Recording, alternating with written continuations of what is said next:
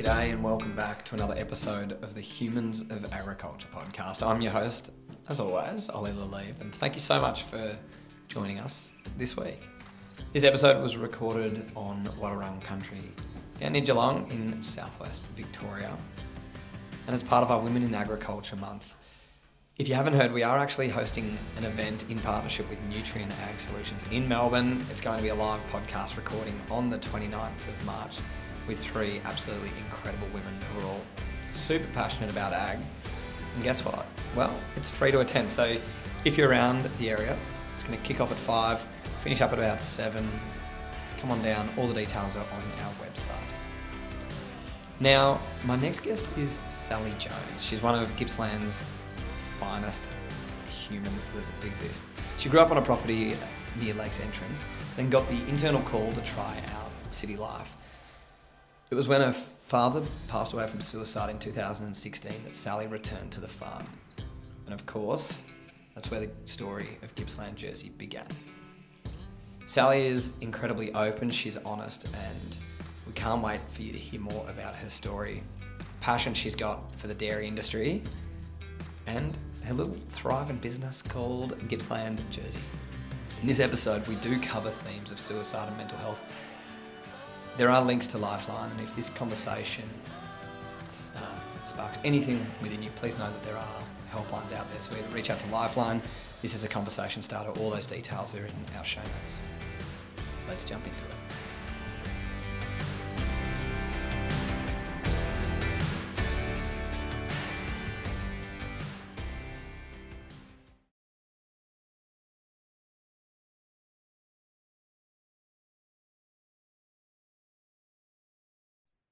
I think you probably shared your story enough, Sallie.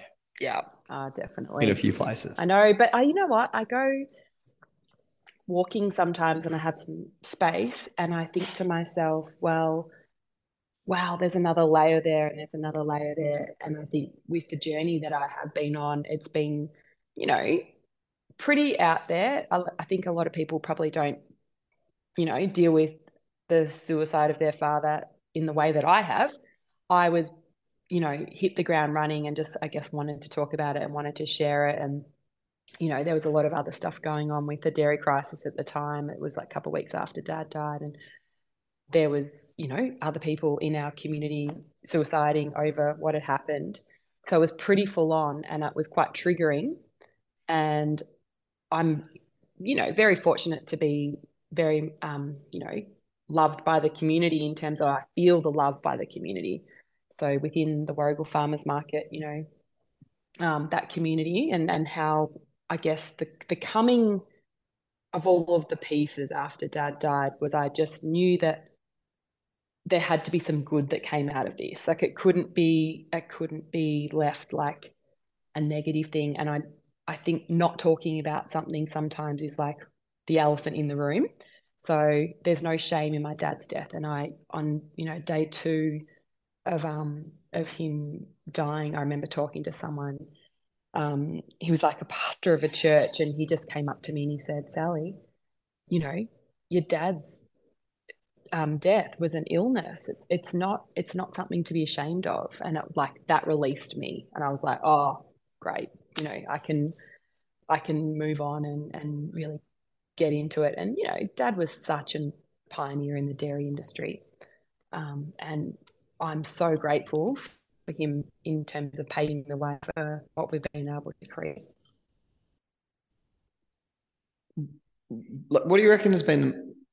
Obviously, that is incredibly challenging for you, but you've also then got Gippsland Jersey and your business up and going. What What would you say has been, if there is one, one moment or time in your life that has been most, I guess, forming for you and a driver? Yeah. So dad's death was definitely the biggest life defining moment, I think, for me, just because you'd never expect that to happen to you. You hear about it, you know, it's always someone else's story.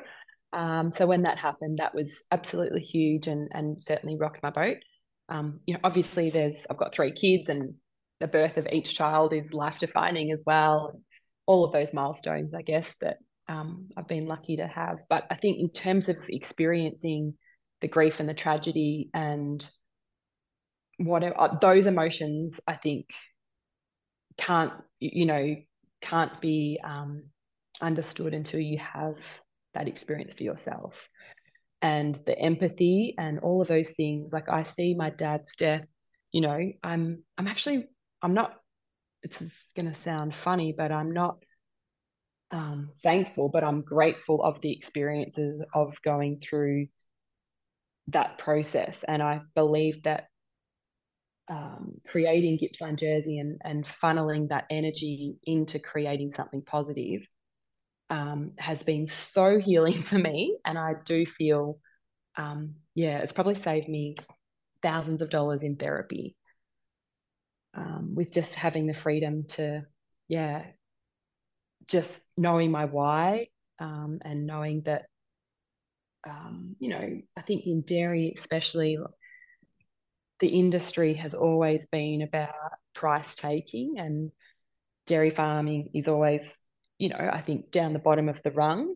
Um, they probably work the hardest and get paid the less uh, the least. But um, so i think my passion and my desire in terms of wanting to create change within dairy probably comes from my dad well does come from my dad and being surrounded by that because when i was three years old he decided that he would value add to the milk that he was producing on our dairy farming lakes entrance. And um, that you know has had such a ripple effect within my whole entire life and all consuming. Um, but it's been very eye-opening. So dad was all about you know um, you know I, I as a dairy farmer want to be paid a fair price for my milk and that's one of the key pillars of Gippsland Jersey one other question before we I'm super keen to jump into Gippsland jersey and chat to everything about that. When when you've had your your bad days, and I guess where maybe in the moments after your old man passed away, like how do you actually get yourself mm. back on track and, and deal with it? Or maybe in hindsight didn't deal with it? Oh, I still remember the moment in time when I found out that he had died. Um, so uh, it was pretty full um, he went missing and psychotic over a three year period. Um, but was so out of his character because for all of the time that I've ever known my dad, he was such a strong pillar um, of strength. And I knew, you know, his stance on suicide. I knew that, you know, he just, he wasn't, he didn't think, he couldn't understand it. We had a staff member whose son suicided a couple of years previously. And I remember having very deep conversations with my dad about that and exploring it. And he just still couldn't understand why anyone would ever do that to themselves. Anyway, I, I remember it was the 22nd of March because it was my little boy, Max Michael's birthday. And, you know, he was named after my dad. So it was like seven o'clock in the morning and we had so many SES and police and it, like it was dog squad and helicopters and all of those things. It was very full on and um, they'd sort of called off the search the night before because it had started raining and they were um, coming back and starting sort of at daylight. And where where I was standing, which was near the factory and over the dam, was divers going to the dam and they radioed through to say they'd found him. And I was like oh you know um, he must have fallen down a, a wombat hole or something like that. Because that's all night we kept thinking no he wouldn't you know there's this he's had an accident or something's happened on the farm but um, no know, when it came back it was like no he's self in a tree. Um, and I just remember that absolutely like it just takes your breath away and there's something that happens in your stomach and then you forget what happens after that. Like it, it i don't know i can't really recall um, my emotions because clearly i'd never experienced that before and it was just devastation to the epitome and gather your thoughts I, I i was like i can't believe this has happened um, take me to the place, you know. And um, the police were like, oh, you know, no, we, we can't sort of do that and whatnot. And anyway, a few hours after, um, we, you know, yeah, did go to the place and, and it was just like, oh, I, you know, it's but it was just like, I want that whole day just being wiped out. Um,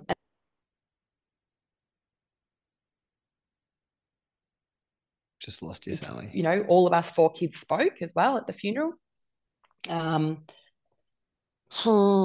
um, and then, yeah, I was so lucky to have like an amazing group of women that surrounded me and they cooked meals and they did my washing and took my kids. And I just remember like lying in bed, like just quite devastated about the whole entire thing and not being motivated.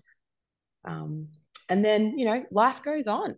Um, you know, life goes on. And um, so I remember, you know, just getting on with life. And I'm not sure. And then maybe it was like a few weeks after that, there was the Farm World. Um, it was the show, and my friend Steve Ronalds, who's a dairy farmer, he was at at the event, and he was saying, um, "Hey, I want to value add to my um, milk," and he sort of had a conversation around that. Um, and then it was like maybe a week after that we were having coffees and and whatnot and then yeah three months later we had milk in a bottle. And the rest has been history. Mm-hmm.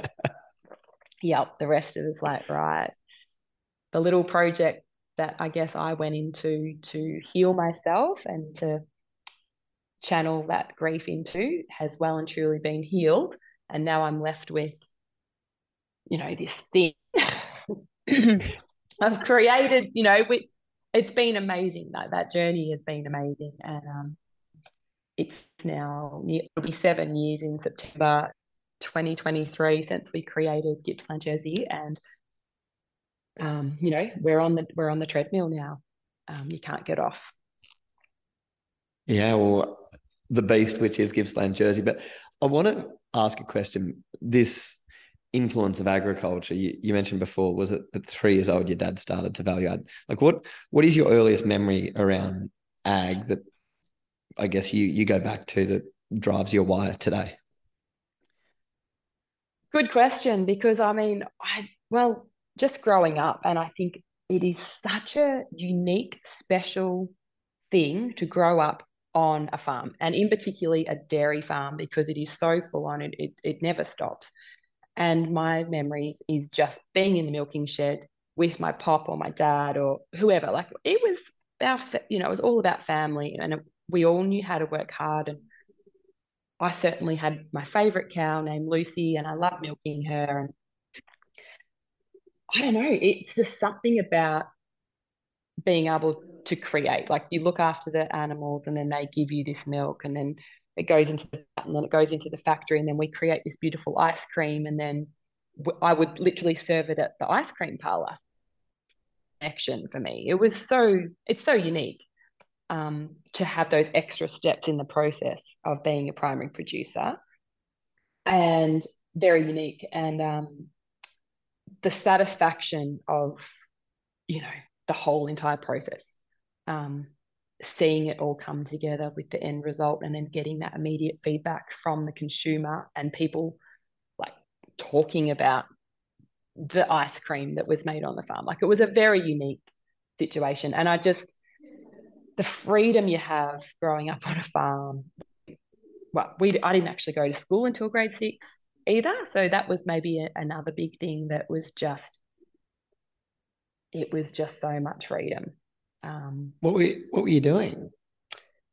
Good point, Ollie. Mum, mum, mum employed a um, mum employed a tutor for us, but I was able to manage uh, her out of the role of school teaching and just told her that you know there was more important things to do. So I don't know. I think she actually did the schoolwork and we sent it off. Like we were in, were enrolled for rural correspondence. We did you know qualify for that, but it was a bit of a rude shock when you got to um, got to school in grade six and it was like, oh, times tables, haven't learnt that. Not a very good speller. All right. Yeah. So it's been, you know, it's been a challenge, but I feel like it's been, you know, um, that opportunity to not have maybe a formal education in terms of, you know, being told how to think. Um, maybe my brain has been too free range, which I know it's frustrating for people around me sometimes because it's like, can she just shut up? Can she just have some structure about things? But um, yeah. I don't know if that's just the the non-schooling part because I think that I've probably got a lot of those similarities. So maybe I was just I was present at school physically, but maybe not mentally. Yes. So we're probably at the same place. uh, yeah. But what's running through my head here is where you are in Gippsland isn't that remote or, or anything, is it? No, it's not. It's not like we're on the outback. Hang on two seconds. So I've got a milk delivery just rocking up. Hang on two seconds. Sorry, Ollie. Yeah, you're right. Hello. How are you? Do you mind popping the milk in? Yeah. Sorry, Ollie. No, you're right. I mean, this is actually awesome. oh. I can safely say that's the first time I've ever recorded a podcast or done some content where we've been interrupted by the milk delivery. oh. So, where you are, grew up in and around Lakes Entrance. It wasn't actually school of the air, wasn't necessary. Like, how far were you actually from town and from the closest school? Um, so from the house to the beach, hitting the water is four kilometers. That's pretty cool. Mm, yeah, it's beautiful place. Like we had the best of both worlds. Um, of you know, when you're on the farm, you could be in the middle of nowhere, but yeah, literally it's 4Ks and and you know, you're there, you're in the water. Um, so super special location, but in saying that, um, you know, it's still four hours east of Melbourne. Yeah. Mm. And you're a very bubbly and outgoing person. So I'm presuming, although you didn't go to school till year six, which is still blowing my mind, um, you did have a bit of a social life and hung out with other kids. Yeah, well, on the farm, like as I said, we had this big family situation. So my cousins and my grandparents, and we're like sort of two sets of cousins, grandparents were all living. We had obviously some staff. Um, we had the shop, so we're working. Like you know, I started working when I was apparently four years old, wiping tables and getting tips from customers. So um, I guess yeah, work had started very early, and um, so I don't think there was any issues with being socially engaged. Played sport, um, did all that sort of stuff, but yeah, just didn't do the school part. Sounds pretty good. Mm. So then, with this childhood and growing up on the farm, you actually went away from agriculture and away from the Gippsland area. So, what was driving that for you? Yeah, so then by the time I'd hit um, year 12, I thought, well, I'm done with Gippsland and with the dairy because I think when you do grow up in a now, I do apologise for this bit, but Sallie actually dropped off not long after that milk tanker turned up, and we had to push the rest of the recording through to the next day. So we tried to pick up where we left off, but bear with us as we jump back into it. Well, do we do we just follow on from where we started yesterday? Well, yeah, I think we should we because can. then we'll work out if this thing's going to work or not, or if as soon as we start talking about you leaving Gippsland, it starts to break up. We'll be like, okay, we'll just avoid that um, that topic. um, but I think yeah, what what was interesting, like, or, and what I wanted to know is obviously Gippsland had played such a huge part in your life up until a point. So, what was the reasons behind, I guess, turning your back on it a little bit, if we can use those words? Yeah, I think I've always been really proud about growing up in Gippsland. I don't think I was ever, you know, running away as such, but I think just from um, it was an opportunity to to to get out of Gippsland and and experience something else. Um, because often when we do grow up in rural communities, it's very comfortable. I think so being a you know a nobody in a big city um, you have to figure out who you are and you know yeah who what makes Sallie Jones or what makes you know um, anybody that has um has come. So you need to pave your own way. So it was cool. I um basically just said yes to heaps of things and got involved and met a stack of people. Um, and yeah, through uni, I got a position at a like one of Melbourne's best boutique PR agencies that was looking after the Grand Prix and Foster's and Berri Juice and all those things. And I realized how the media played a role in telling brand stories. And I was only there probably 18 months or whatnot. And there was an incredible um, group of women that were working in the agency that really took me under their wing. And I'll be forever grateful because I'm still friends with these girls and they're so encouraging. And when the time came for me to say, look, I'm heading off back to Gippsland, they've certainly, you know, cheering me on on the sides from Melbourne and have provided some opportunities and whatnot over the years. Um, yeah. A little bit of PR in, in the early days. yeah. Well, I think, you know, that is the problem with people in in in rural areas. Um, you, you, they they they have amazing stories to tell, but there's no platform, or there hasn't been up until I guess social media and whatnot, mm. and podcasts and things like that have come along, but they haven't told their stories, and or they don't think they're special.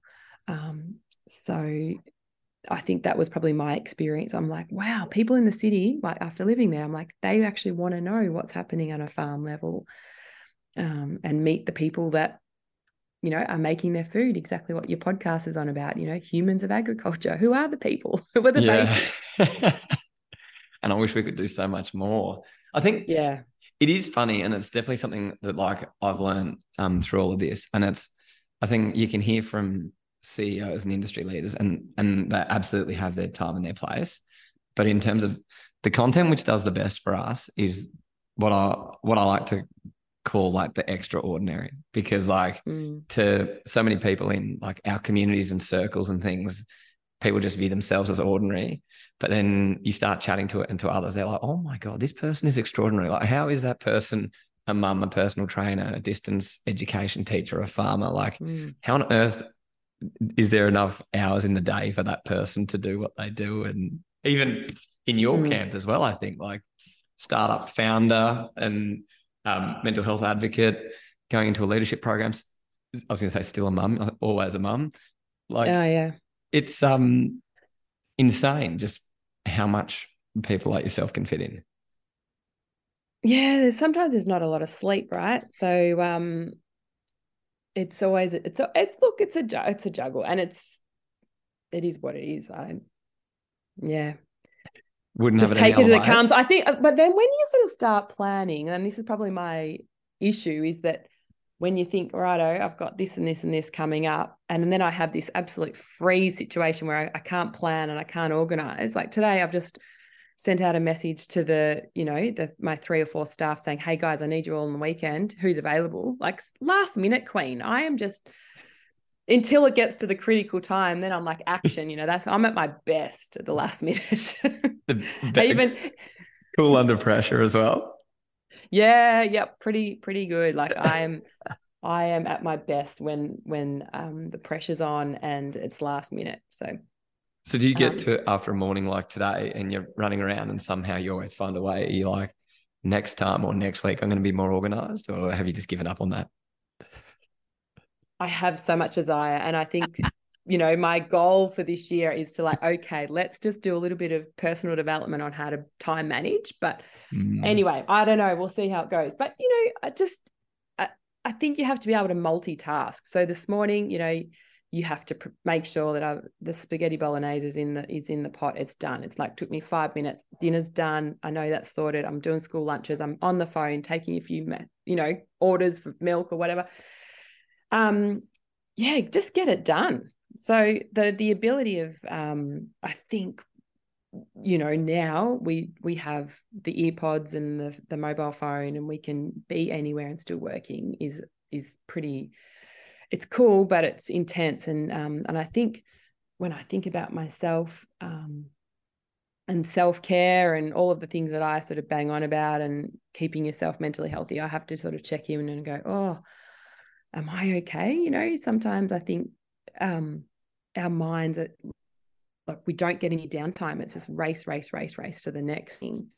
And mm. sometimes I feel like we live in a world where um, you can never really fully be reflective or appreciative or thankful for what's just happened because you're on to the next thing already. It's such a high pace.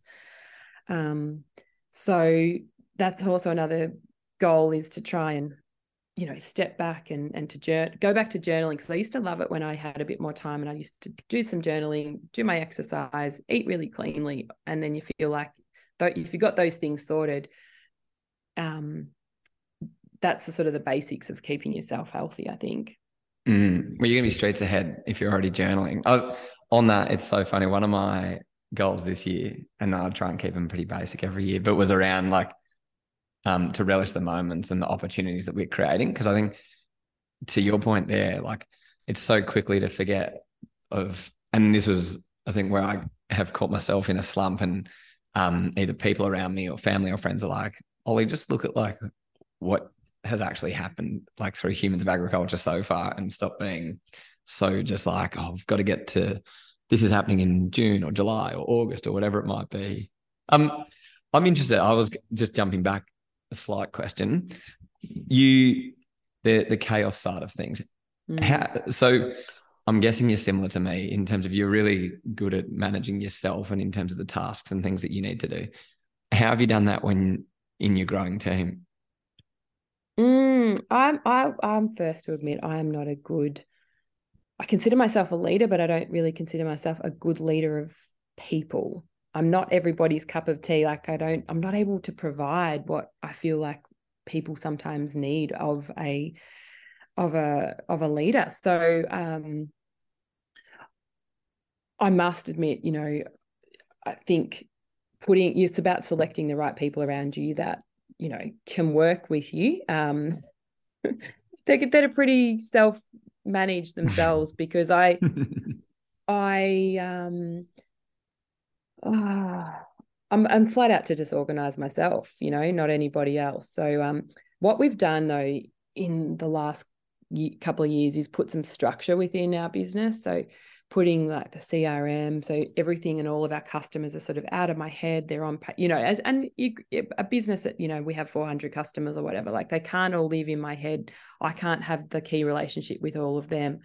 It has to be shared around. So putting in that, putting in um, you know new telephone systems like all of these things just um, take the load off for me. So yeah we're always always progressing and always um, moving forward which i think that and then enables you to to manage your staff in a way that's um you know you don't have to what like we live in a day and age where look people work remotely don't they? Like it's not it's not old school back in the office have meetings and whatnot but um, i must admit that this whole face to face is so much more effective than just you know we're always texting or messaging or whatever it's just hmm. a bit rubbish i'm i'm really curious how have you gone with letting go of that 400 customers is insane but because hmm. gippsland jersey is so much sallie jones of your blood sweat tears, everything else that's gone into creating that. Like, how have you gone with actually being okay with other people taking the lead on that and not protecting it and squeezing it to death? Yeah. Oh, look, I'm all for just like take it off me, take it off me. Um,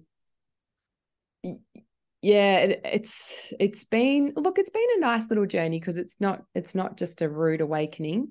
Um, I, I'm I'm first to admit I, I you know, we hear from customers or chefs or whatever that ring and say, "Oh, we actually use your product," and and I do have to get over myself and think, well, I, I, used to really pride myself on knowing all about who they were and having those, and now I'm just like, I'm sorry, I I, I just can't um, be cross at all, but yeah, like I I I do recognize that the brand has probably been a little bit built on me and my voice and and the things like that. And it's not probably sustainable going into the future um, because if you want to scale you you just it can't be all pinned you know on on me sort of thing. And I don't want it to be either.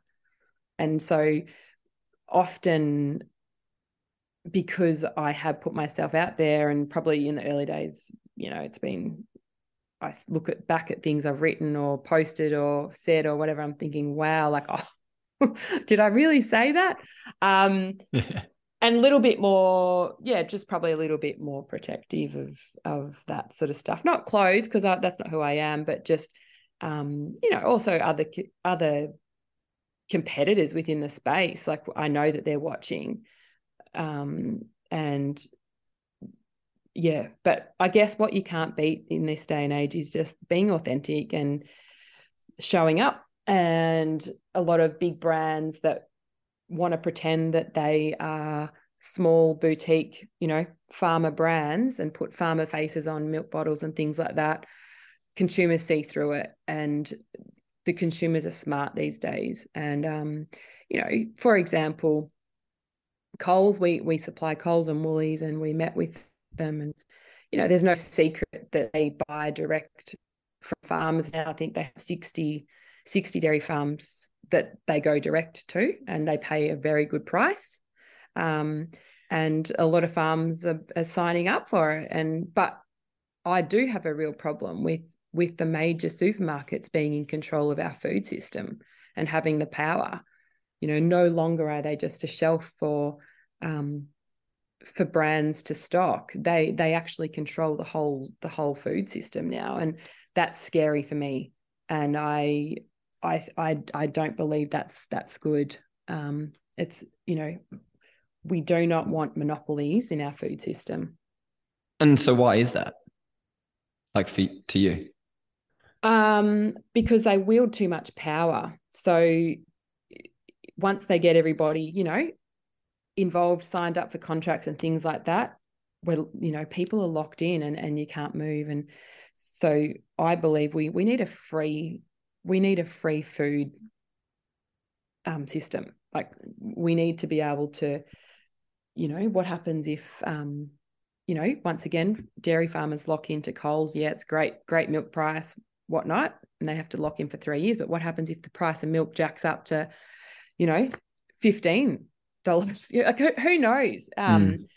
We we don't know, but I think we've gone past that day and age of yeah, really locking into into contracts. We should be able to. Everybody should have the freedom to to um to pay what's what's right because you know we look at the milk crisis and what happened there, and then the dairy industry just hasn't had a good. it hasn't been a good run. Um, but finally, they are getting paid well, and I am seeing um, just in my conversations that everybody's you know they're pretty happy. And i think mental health and the finances are pretty um, tightly connected at some t- sometimes. Um, i think that i think it's um, from my research it's that it's not just my research it was an academic paper that i read a couple of years ago and it just said yeah mental health in um, rural men is is connected to finances and relationships. So but um, equal sort of part, and mm. um, it's it's interesting. It definitely makes sense. Hey, it's Nick here, sheep farmer and Rabobank Regional Client Council member. I'm passionate about supporting our local community so we can improve community well-being and build strong local economies. My job as a client council member is to help secure funding for regional grassroots initiatives.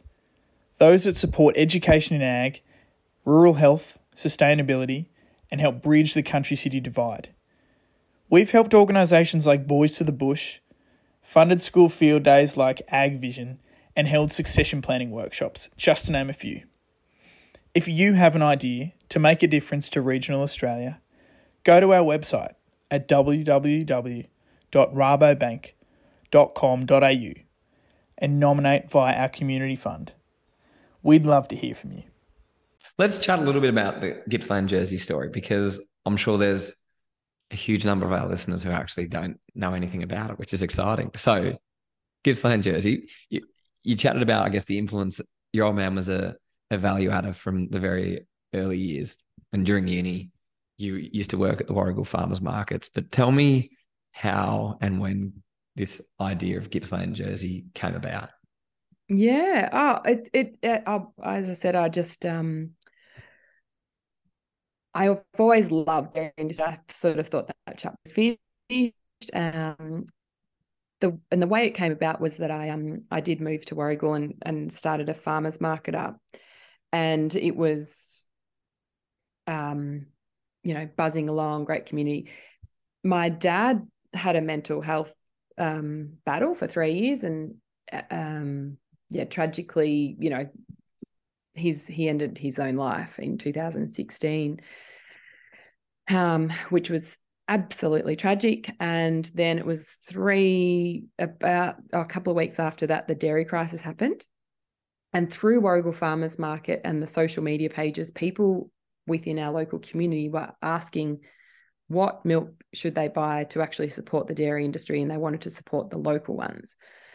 And you know, the you, there was no answers because there's the supermarkets are actually stocked full of um, internationally owned brands.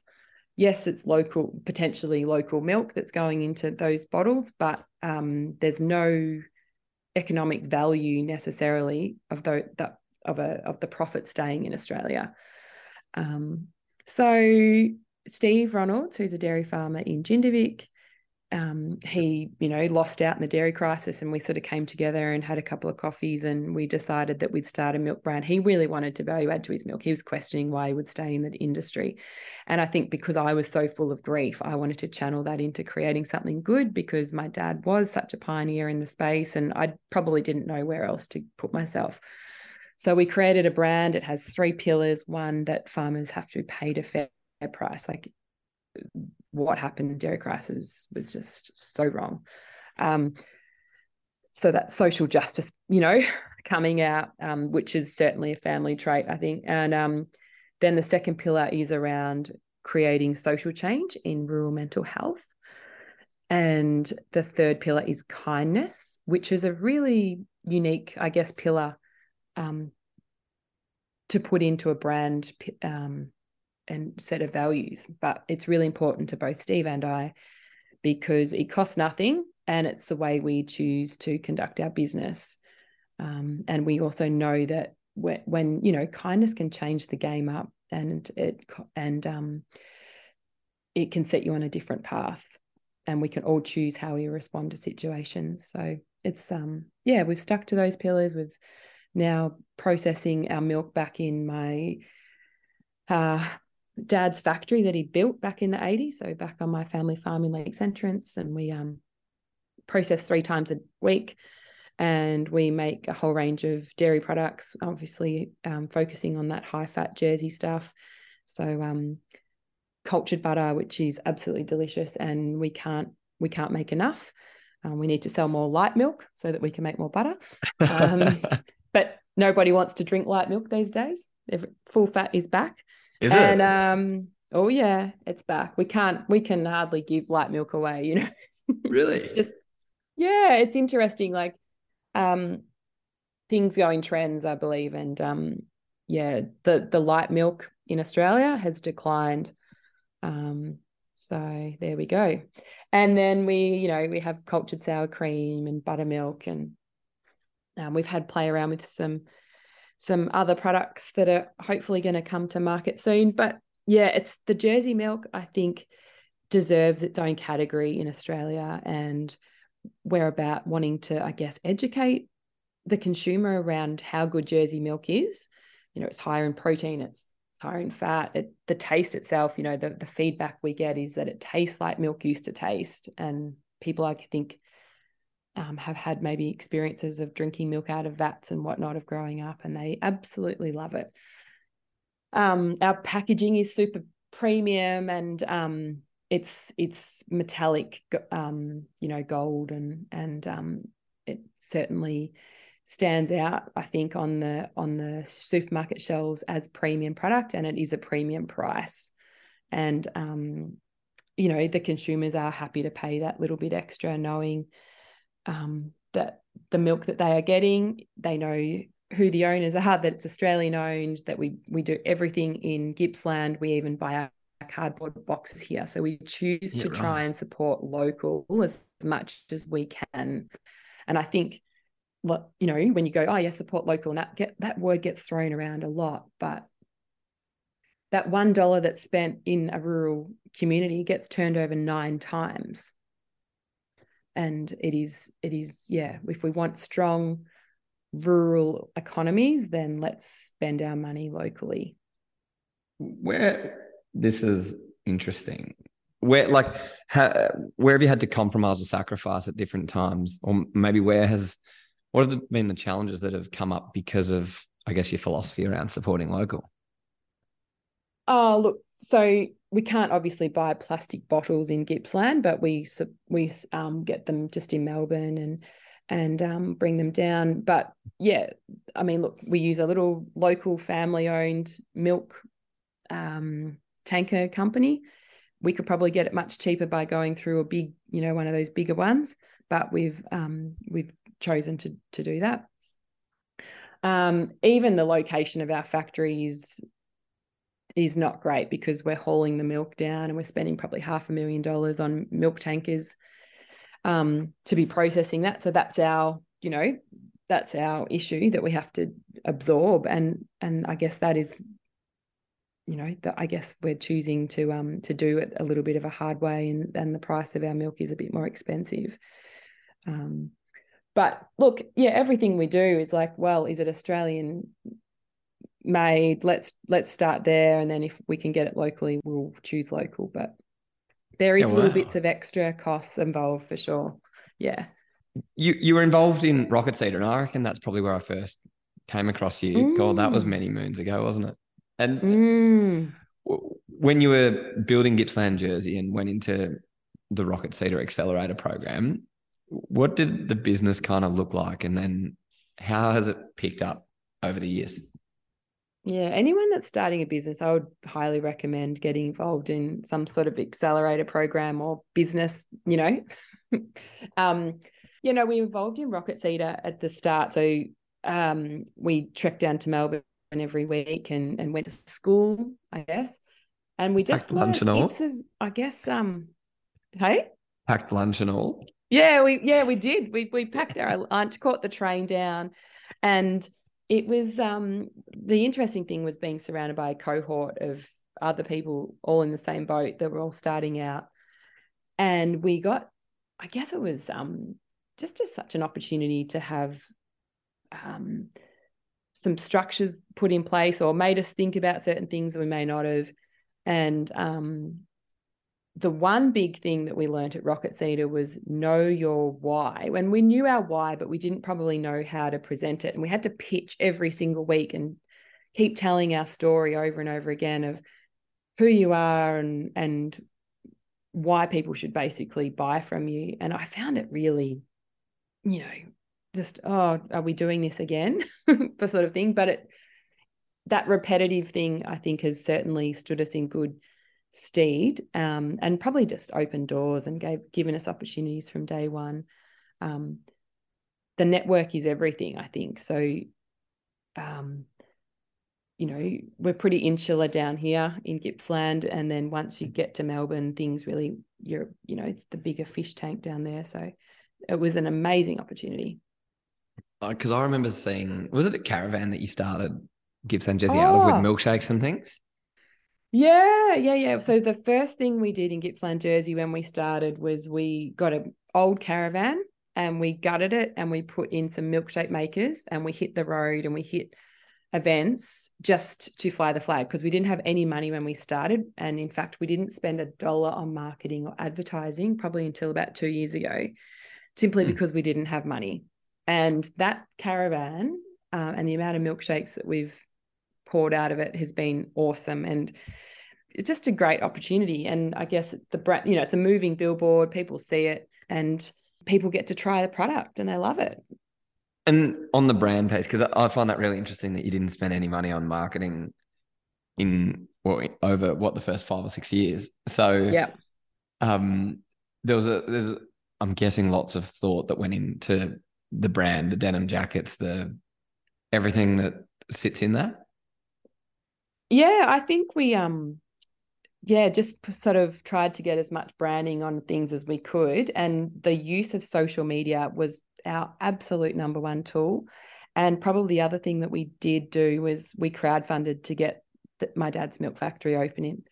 And right. we had no idea that that would cause um, a campaign, a promotional campaign. We actually just needed the funds to actually get the the factory up and going.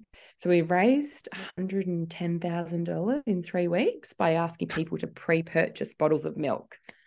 And it was overwhelming and so humbling. And um, but in in return, like the awareness of our brand, because it got shared, it went quite viral and we got a little bit of media and stuff about it. And I think that stepping stone indirectly had quite a quite a big impact. And it was it it was out of necessity. It wasn't planned to going, oh great, you know, if we do this, we're gonna get, you know, attention or or whatever. Like it wasn't about that, but incidentally that's what did happen because I we had no idea what even crowdfunding was. It was just uh, it was through Rocket Seeder, I think that maybe the concept got suggested to us. And we were like, oh, all right, we'll just sign up to this platform and banged a video up. And um, uh, I remember staying up, like Steve and I were up like on the phone to each other till midnight, going, I think we can load this up. Like, you know, how do we do this? And then by the next morning, it was just like flying. It was like, oh, look at it go, you know, and the and the the total kept going up and up and up. And that money like we used every single cent of it to spaghetti um, strap a milk processing plant that then enabled us to keep going with our business, which was incredible. Did everyone get their milk in the end, or were some people happy to buy like a ten dollar bottle of milk and go, you know what, I've just done something good? Uh yeah, so one of the cafes in town, he he put 10 grand of milk down on the line. Like he pre he prepaid ten thousand dollars. What a legend! Um, absolute legend. So yeah, shout out to Albert and Co in Lakes Entrance for that. Um, Hello, Albert. Amazing gift. yeah, but honestly, um, not many people decided to claim it back, and so the whole thing, you know, it, it, it was just as I said to you, it was very humbling and you know, we were just like, thank you very much. Like it was an, an amazing gift to us. And we wouldn't have been able to do it just because at the time we had no credit rating and we had no money to do it. Um, still don't have money, but um, that's, you know, that's just business. Getting a credit it? rating. credit, well, getting a credit rating and a, and a, and a shout out to CommBank as well, because they have backed us from day one when we were a nobody and, and, um, we had a really good broker who understood us and backed us. And without that financial piece of the business and having good people having advice, like our accountant and whatnot, they they we consider them part of our team. You know, um, very important. It's amazing. I think for me as well, I've I got put onto an accountant through a friend, and I literally would count Nathan as 100% part of our team because I'll call him and be like, so this is what I'm thinking, or like when it came to say, um, when I got to the state, it was September last year, and I was like, I think I want to hire staff, and then a quick phone call with him, and then he's put together an Excel spreadsheet and everything. Like, but surrounding yourself with people like that, game changers. Yeah, one hundred percent. Aren't aren't their skills just awesome? Like with the with the Excel, I'm just you're speaking a different language to me. But anyway. And half the time, I feel like with these people, it's literally just having someone to talk to and be. Yeah. I love the three pillars you've got around the fair price for your farmers that you guys are working with. Yeah. Um, the social change around mental health and kindness, and jumping into them a little bit more as as you've grown the business and impact and having an impact.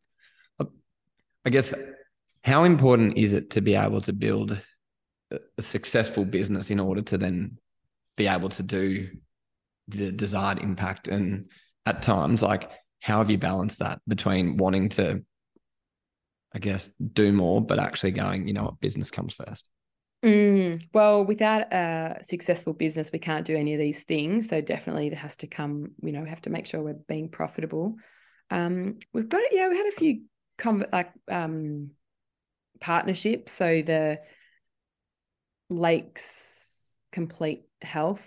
I think that's the name. I think that's how I've said it. Maybe not quote me on that. Um, anyway, so yeah, we've had a couple of partnerships with the some health agencies that have come on board to help us fund this calendar that we do every year, which tells 12 Gippsland dairy farmers' stories. And by the end of next year, we'll have covered 10% of Gippsland dairy farmers, which is cool. And they've wow. all got their own story to share. And some of them have, you know, never put themselves out there before or, you know, had someone come and ask them questions. So it's been an absolute privilege for me. And so I think for me, it was quite a cathartic process to do the calendar. Um, something that I is my favorite part of Gippsland Jersey is that is that calendar and putting it together every year because they you know they open up their homes and their kitchen tables and we sit down and, and we have good chats about the heart stuff and it's the real stuff and oh it's a beautiful thing um and i'm yeah i just absolutely love it. And i think for them as well like i hope that well the feedback has been it's early process as well. And for them to be seen and heard and to have their photos taken and, and a printed document and there's a video and whatnot that goes with it um, it's amazing. Anyway today um, you know one of one of the calendar participants is joe Maggetto and he i got in touch with him very straight after he i guess had attempted to take his own life he was carrying around a bullet in his pocket and he wanted to put it through his head because he was done with life. And um, thankfully, um, he he didn't do that, and he's you know lives to tell his tale. And um, boy, is it it's an it's an amazing story. And today, um, he's been recognised. Well, he's that someone's painted an Archibald Prize painting that's being revealed of him because of his work in tel- in, in rural mental health.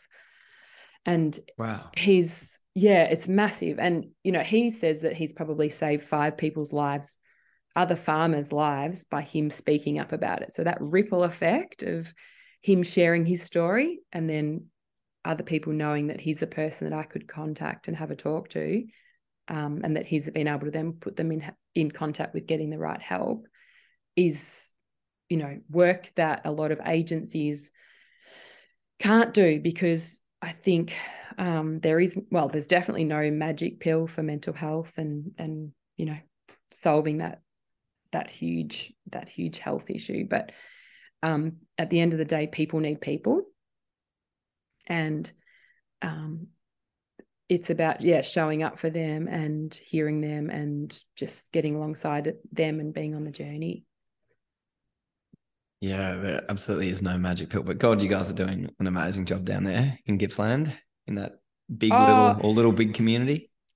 Ollie, there's more that we want to do. So the next stage for us, uh, you know, for Steve and I is that if we can, um, the dream, and I think probably maybe a little bit more my dream than Steve's dream, is that we can create a well farm. And a well farm is um, what happens over in the European countries. So over in Holland, for example, apparently there's thousands of these farms and they um, are a place, they're a functioning farm, and people that are unwell come to these farms and then they're tapped into the right services to get support, but they're not like sitting out in a in a in a psych ward or a you know health retreat. It's it's more than that, but it's where people are feeling comfortable and they have purpose and they're able to heal themselves and go on that journey. And that's what we wanted for my dad when he wasn't well. Mm. Um, we wanted to send him to a place he was going to get the help and the support to get through and navigate these tricky times. But in, there is nothing available in Australia. Um, and, you know, we know from my reading and researching that these these wellness farms work in Europe. So why don't we have them in Australia? And we would love to roll out a pilot, you know, of this of of this, you know, concept. Yeah, that sounds incredible. I'm going to have to go and look them up. Another area that you are incredibly passionate about is women in ag and yeah, your women in Gippsland. Yeah, what are, what are what have you seen in your time being back involved in the dairy industry, and what's what's changing around women in agriculture and the role women play? Yeah, look, I was dumbfounded that to find out that women weren't recognised as farmers until 1992 when I went through the Invisible Farmer project with the um, Melbourne Museum. And, you know, when you Google farmers, you just see male, males, males, males everywhere. But um, the definition of farmers now has changed thanks to the good work of, you know, some people that have got in there and and and made sure that women are recognized um, for the work that they do. And I think we have come a long way, and women play such an important role in in agriculture and um, especially in family farms and they're often the glue that holds everything together because they're the communicator they're they're the decision maker they're the financial controllers that they're, they're just amazing women and i've certainly got them in my own family. Um, and i just meet the coolest women that are giving it a go. And you know shout out to jen smith. You know she's in east gippsland. She's she's she's incredible. Um, she's an incredible human, and we need to, um, you know, I think they often are so ca- capable and um, resilient, and I think having a platform for them to to share their stories, such as Women in Gippsland, and we have this annual event every year on International Women's Day, and it's certainly not about, you know, I'm not a hardcore feminist at all. I'm just all about equality. In fact, I really think men and women play, um, you know, equal roles in in in whatever they're doing, and we've got strengths and weaknesses. And I and I think um, the ability to appreciate them. You know, I yeah, I I don't know. I'm probably going down a, rabbit hole. I want to You're totally fine. But it's just about for me. I'm just about the the the equality. Let's mm. just celebrate for men and women for what they are. And but I do recognize and thank women that have gone out there to bring the equality into the center because women in the past, as I said, have not even been recognized as as being a farmer um, until 1992, which is really not that long ago. So there's still work to be done, and um, and very grateful that we can, as women, um, be respected and and seen in in this very male dominated industry that agriculture traditionally is. Yeah, oh, I'm interested because you obviously talk a lot about your dad, but you you said that you guys grew up on the farm. Tell me a little mm. bit about your mum, and was she a farmer? No, mum. Mum grew up in um, the city, and she all she wanted to do was marry a farmer, and she somehow met my dad and fell in love with him and moved to Lakes Entrance, and yeah, she um has adapted very well to all of that, and very mum's very very capable and amazing, and my nana as well. Like she pioneered, you know, her and Pop came to the farm and they cleared the land and you know living in a hessian house and dirt floors and dealing with rats and mice like just amazing.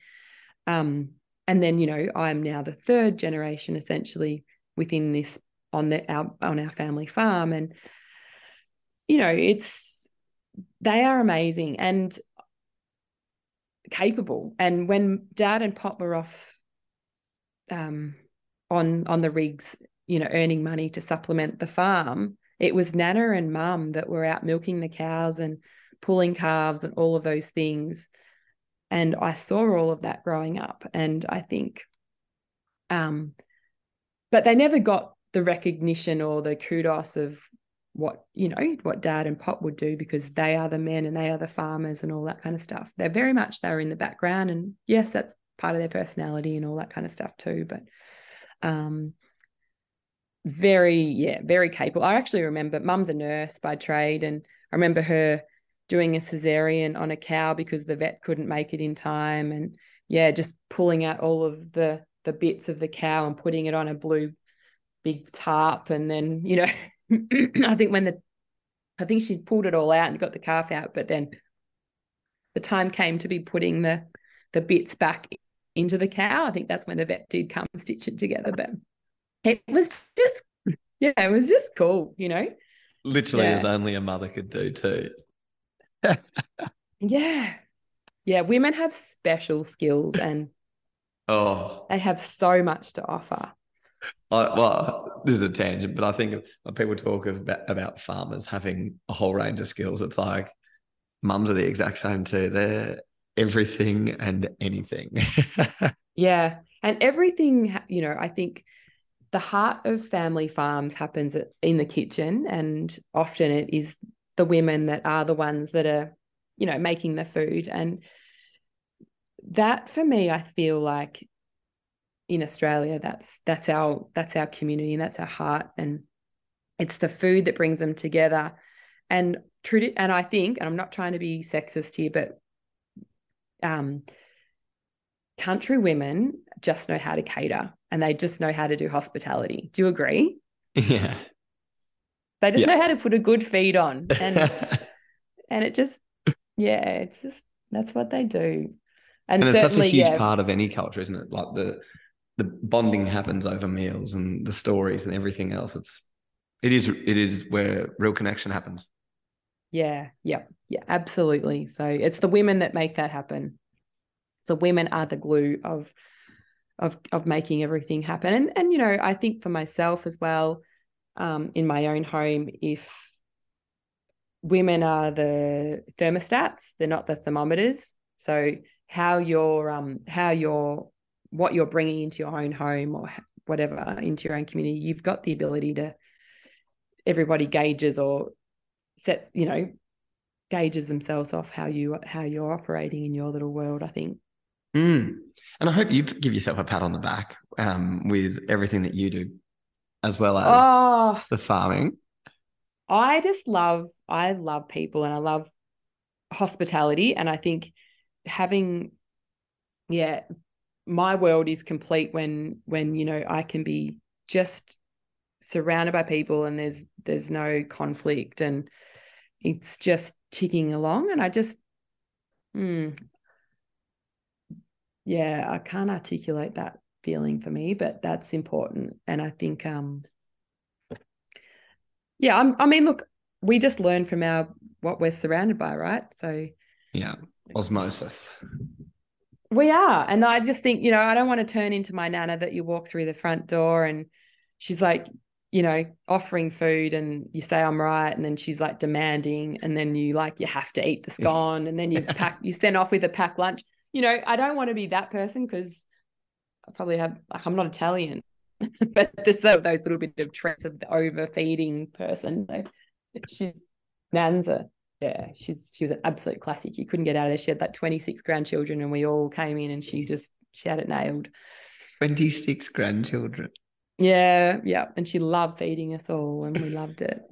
Oh my God. Mm. Now, Sallie, I've got two questions I want to wrap on.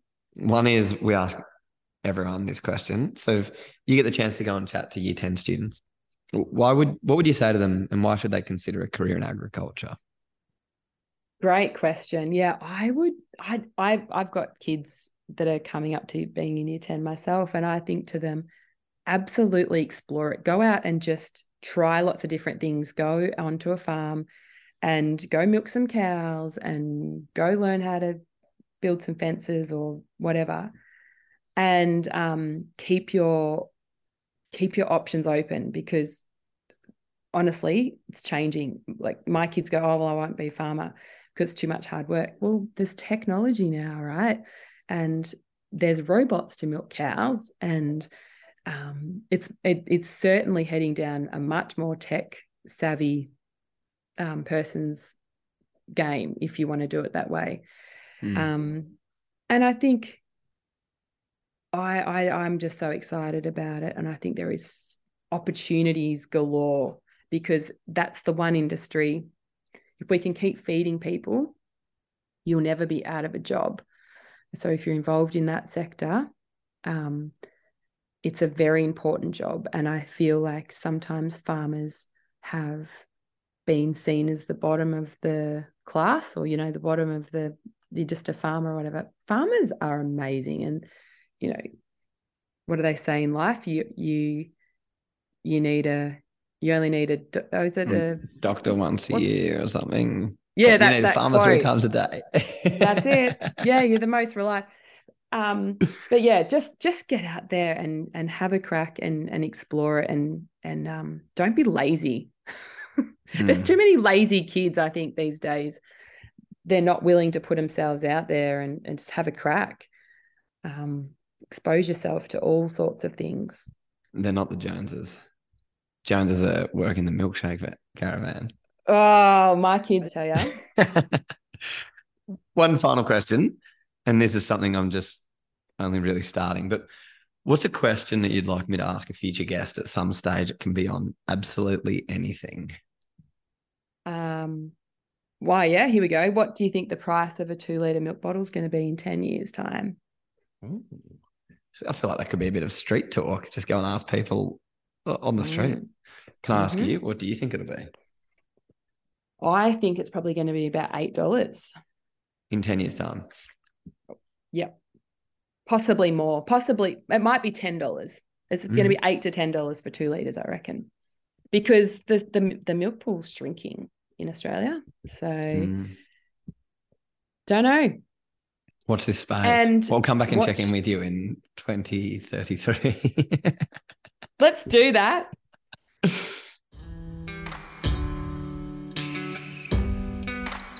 Now, as we said at the start, if this episode did trigger anything for you and you do want to chat to someone and get some help, please follow the links in our episode notes to Lifeline or This is a Conversation Starter. There are people out there who can help you, who can who you can chat to, and there are plenty of resources available through those two organisations.